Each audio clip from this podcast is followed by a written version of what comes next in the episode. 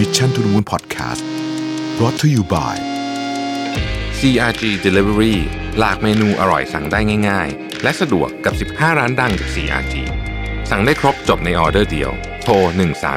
1312 CRG We serve the best food for youสวัสดีครับยินดีต้อนรับเข้าสู่ Mission to the Moon Podcast นะครับคุณอยู่กับประวิทย์ ฐานุสาหะครับ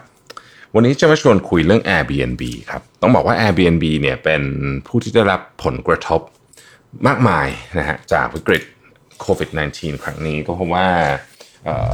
แน่นอนว่า Airbnb เนี่ยอยู่ในใจกลางของธุรกิจท่องเที่ยวนะครับเพราะฉะนั้นก็แน่นอนต้องโดนผลกระทบอยู่แล้วนะฮะแต่ว่าผลกระทบเนี่ยมันอาจจะลึกซึ้งไปกว่าที่เราคิดในตอนแรกก็ได้นะครับวันนี้ผมเอาข้อมูลมาจาก2แหล่งจากนิตยสาร Y นะครับแล้วก็จาก CNBC นะครับนิตยสาร Y เนี่ยชื่อ Is this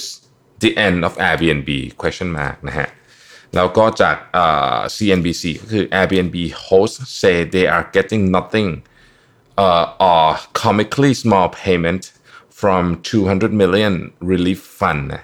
call it a public stunt นะครับอันนี้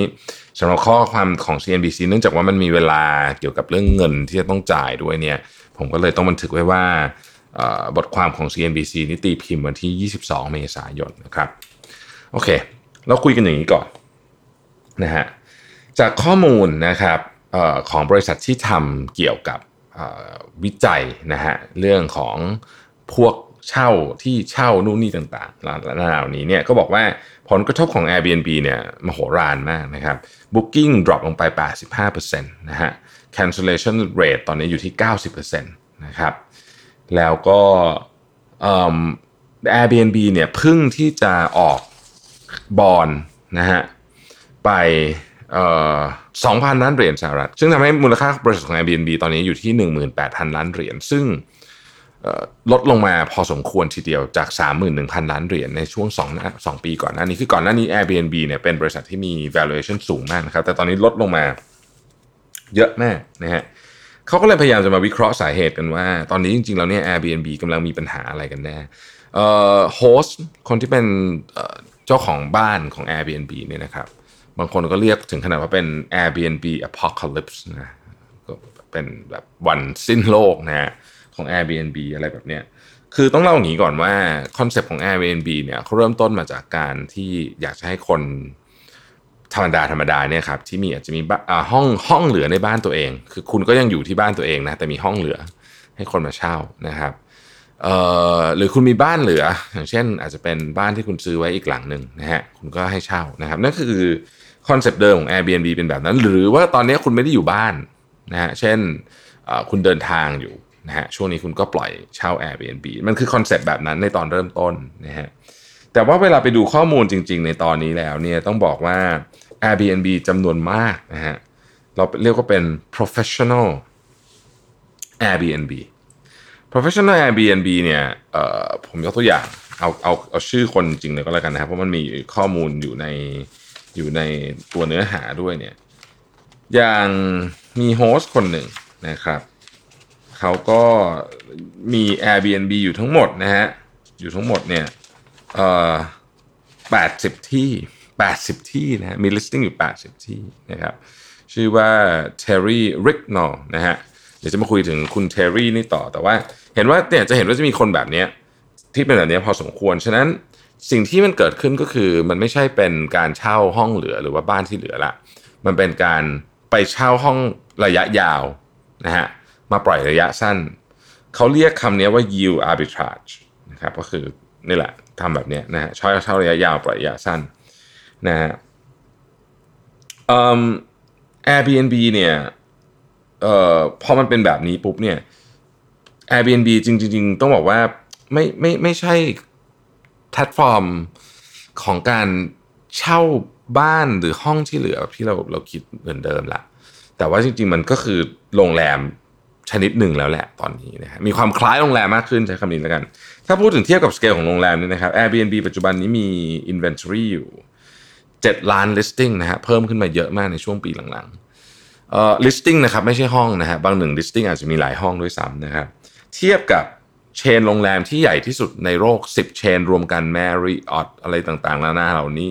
Hilton อะไรพวกเนี้ยรวมกันเนี่ยนะฮะยังมีห้องแค่ 5.48 ห้องเองแล้วโรงแรมนี่เป็นห้องด้วยแต่ Airbnb นี่เป็น listing 1 listing อาจจะมีหลายห้อง Airbnb มี7ล้าน listing นะครับถ้าเราลงไปดูข้อมูลลึกลงไปสักนิดหนึ่งเนี่ยนะครับในสหรัฐอเมริกาเนี่ยอย่างที่บอกฮะเราคิดภาพ Airbnb เราก็คิดภาพว่าเป็น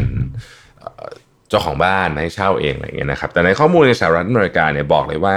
Airbnb listing เนี่ย 1.1 ล้านแห่งในสหรัฐอเมริกาเนี่ยนะครับจาก 1.1 ล้านเนี่ยนะครับมี listing ประมาณ 600,000 แห่งที่มาจากโฮสต์คือขออภัย 600,000 แห่งเนี่ยโฮสต์เนี่ยมีมากกว่า2 listing นะครับนั่นหมายความว่าถ้าเกิดเราคิดแบบคร่าวๆเนี่ยประมาณครึ่งหนึ่งเนี่ยเป็น professional Airbnb นะฮะก็ว่าได้นะครับซึ่งอันนี้เนี่ยพอมันเป็นแบบนี้ปุ๊บแปลว่าส่วนคนส่วนใหญ่เนี่ยที่เป็น professional air เราขอเรียกว่า professional Airbnb เนี่ยนะครับก็ไปเช่าห้องมานะฮะแล้วก็มาปล่อยต่อนะครับซึ่งในเมืองใหญ่ๆอย่างลอนดอนปารีสบาร์เซโลนาเนี่ยเป็นแบบนี้เกือบหมดอย่างล่าสุดครั้งที่ผมไปลอนดอนเมื่อสัก2ปีที่แล้วอยู่ Airbnb ก็เป็นแบบนี้นะครับไปมีครั้งที่ไปปารีสที่อันนั้นบ้านคนจริงๆนะฮะอีกครั้งนึงผมไปออสเตรเลียก็เป็นแบบนี้เหมือนกันนะคือมันเป็นมันคือบางตึกบางคอนโดเนี่ยคือให้เช่า Airbnb ทั้งตึกเกือบทั้งตึกเลยนะฮะซึ่งอันนี้เนี่ยก็น่าสนใจเหมือนกันว่ามันกลายเป็นลักษณะแบบนี้ไปแล้วนะฮะอย่างในลอนดอนเองนะครับมี Airbnb listing เนี่ย 87,000 ที่นะฮะเฉพาะในกรุงลอนดอนเนี่ยนะครับประมาณครึ่งนึงอะครับมาจากโฮสต์คือครึ่งหนึ่งของ listing เนี่ยมาจากโฮสต์ที่มีมากกว่า1ที่นะครับ1ที่ซึ่งมันก็เหมือนกับการที่จริงๆแล้วเหมือนกับเขาใช้คำว่าเหมือนเรียกว่ามันเป็น ghost hotel ก็ได้นะก็คือโรงแรมเสมือนนะ virtual hotel อยู่ตามอพาร์ตเมนต์ต่างๆนะฮะ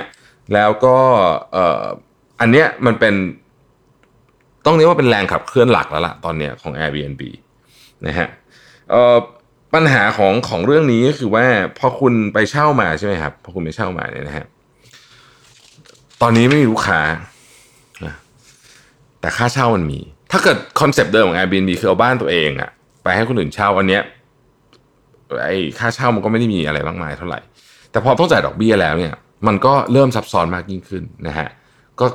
ก็ทำให้ตอนนี้คนก็ค่อนข้างจะพยายามดิ้นรนนะฮะAirbnb เนี่ยออกมาประกาศว่าจะให้เงิน250ล้านเหรียญสหรัฐสำหรับคนที่ถูกโฮสต์ที่ถูกแคนเซิลคือแบบนี้ปกติ Airbnb เนี่ยนะครับเขาจะเก็บเงินก่อนบางส่วนนะฮะแล้ว cancellation Airbnb ส่วนใหญ่จะต้องเสียเงินนะครับแต่ว่าเนื่องจากไอ้โควิด-19 เนี่ยแน่นอนว่า Airbnb ก็เลยต้องยอมให้ cancel booking ตั้งแต่14มีนาจนถึง31พฤษภาเนี่ยโดยไม่คิดเงินนะฮะให้ต้องโฮสต์ต้องไม่คิดเงินค่า cancellation fee ก็คือต้องคืนเงินลูกค้าไปทั้งหมดนั่นเองทีนี้พอมันเป็นแบบนี้เนี่ยนะครับAirbnb ก็บอกว่าเดี๋ยวตั้งกองทุนขึ้นมา250ล้านเหรียญในนั้นเนี่ยจะออกแบบมาเพื่อช่วยค่า cancellation fee 25% คือสมมุติว่าห้องคุณคิด500เหรียญนะครับนโยบายของคุณต้องจ่ายเงินก่อน 40% ก็คือ200เหรียญนะฮะ Airbnb เนี่ยจะช่วย50เหรียญนะแบบนี้นะฮะแต่ว่าปรากฏว่าพอถึงเรื่องจริงขึ้นมาเรื่องนี้ก็กลายเป็นดราม่าใหญ่โตที่สหรัฐเพราะว่าหลายคนไม่ได้รับความช่วยเหลือหลายคนได้รับความช่วยเหลือที่เขาบอกว่าเป็น ridiculous amount นะฮะเช่นคุณเทอร์รี่ที่ผมเล่าให้ฟังตอนแรกเนี่ยนะฮะคุณเทอร์รี่เนี่ยมี Airbnb ทั้งหมด80ที่นะครับใน Houston Dallas Denver Seattle Portland แล้วก็อะไรเงี้ยนะครับ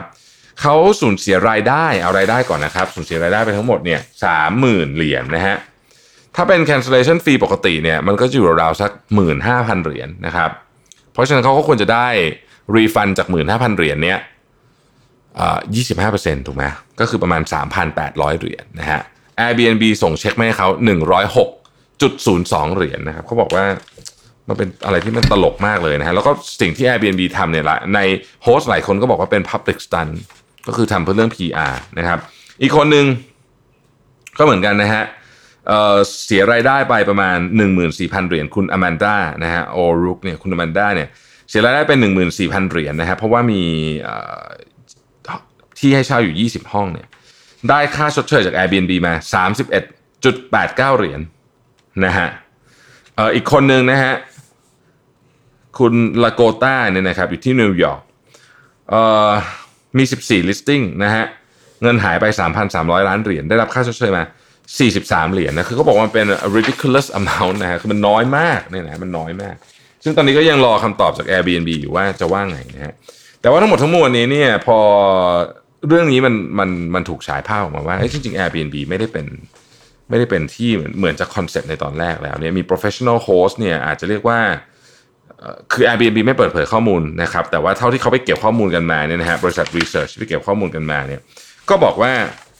ก็น่าจะมีเยอะนะฮะอาจจะเลือกว่าเกือบเรียกว่าบางในบางเมืองอาจจะครึ่งนึงเลยก็ได้อย่างเช่นพูดที่ลอนดอนสิ่งน่าสนใจหลังจากที่ Airbnb มันถูกแคนเซิลไปเยอะมากเนี่ยนะครับเว็บไซต์ที่เป็นmonthly platform lease ก็คือเป็นเช่ารายเดือนนะฮะเช่น HomeMatch หรือ Copa นะฮะมีคนไป listing แบบมโหฬารเลยแล้วจำนวนมากในนั้นก็คือ listing ที่เคยอยู่เป็น Airbnb แล้วโฮสต์ถอนจาก Airbnb ไปนะครับในอย่าง HomeMatch เนี่ยนะครับเป็น list เป็นสตาร์ทอัพอันนึงที่เขาทำเรื่อง long term lease นะฮะก็ทราฟฟิกนี่ขึ้นนะ 500% นะครับมันออนมันโคป้านี่ขึ้น 1,000% นะครับเพราะว่าคนที่เช่าห้องมาแล้ว long term อาจจะเช่าห้องมาปีนึงหรืออะไร2ปีเนี่ยเขาก็ต้องมาหาวิธีปล่อยนะนี่ก็เป็นวิธีหนึ่งที่พยายามเอา cash flow กลับเข้ามานะครับก็อาจจะไม่ได้ขายทัวริสต์ละอันนี้ก็คือให้คนโลคอลเช่านะฮะนี่ก็คือโฮสเดิมที่เคยอยู่ใน Airbnb นี่เองนะครับซึ่งเชื่อว่าหลังจากนี้เนี่ย Airbnb ก็จะมีการปรับโครงสร้างพอสมควรจนโครงสร้างทั้งหมดของ Airbnb เนี่ยจะไม่เหมือนเดิมนะครับแล้วเราอาจจะเห็นนะครับโฮสที่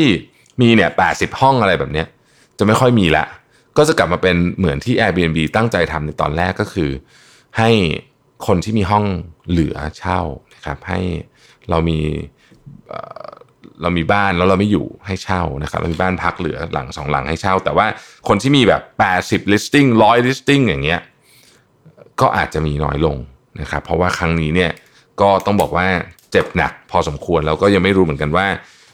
จะกลับมาอีกเมื่อไหร่นะครับนี่ก็เป็นข้อมูลเกี่ยวกับ Airbnb น่าสนใจว่าbusiness model ของ Airbnb จริงๆดีมากนะครับแล้วก็จริงๆมันก็โอเคแหละแต่ว่าพอเจอโควิด -19 เนี่ยมันก็ทำให้เห็นจริงๆมันดีแล้วทุกอย่างโอเคแต่มันมีรอยเนี้ยอยู่รอยรั่วอันนี้เนี่ยอยู่นะครับไม่ต้องพูดถึงเรื่องว่าในบางประเทศก็ถูกต่อต้านพอสมควรนะฮะเมืองไทยอย่างหลายที่ก็ไม่สามารถทำ Airbnb ได้โดยเฉพาะถ้าเกิดคุณอยู่ในตึกที่มีคนอื่นอยู่ด้วยเช่นคอนโดแต่ว่าไอ้รอยอันเนี้ยที่เราเห็นอันเนี้ยนะครับที่มันเป็นแผลเล็กๆอยู่หรือว่าจะเป็นรูรั่วเล็กๆของ Airbnb เนี่ยตอนโควิด -19 มาถึงเนี่ยมันทำให้แผลเนี่ยใหญ่มากๆแล้วก็ทำให้ Airbnb เนี่ยคงต้องเริ่มคิดแล้วล่ะว่าจะเปลี่ยน business model ของตัวเองอย่างไรดีนะครับขอบคุณที่ติดตาม Mission to the Moon Podcast นะครับสวัสดีครับ Mission to the Moon Podcast Continue with your mission